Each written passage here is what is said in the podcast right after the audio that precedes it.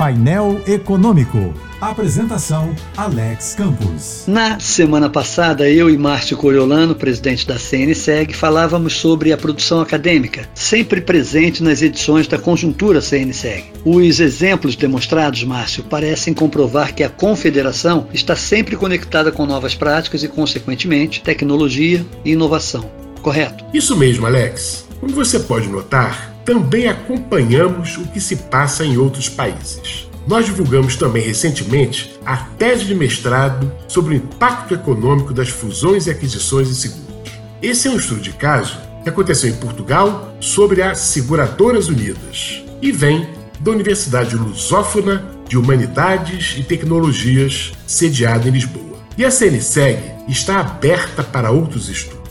Basta submeter a sua sugestão de produção acadêmica à análise de nossa equipe. O e-mail é o seguinte: estudos@cnseg.org.br. De novo, estudos@cnseg.org.br. Obrigado, Márcio. Para saber mais sobre a conjuntura CNSEG, acesse cnseg.org.br.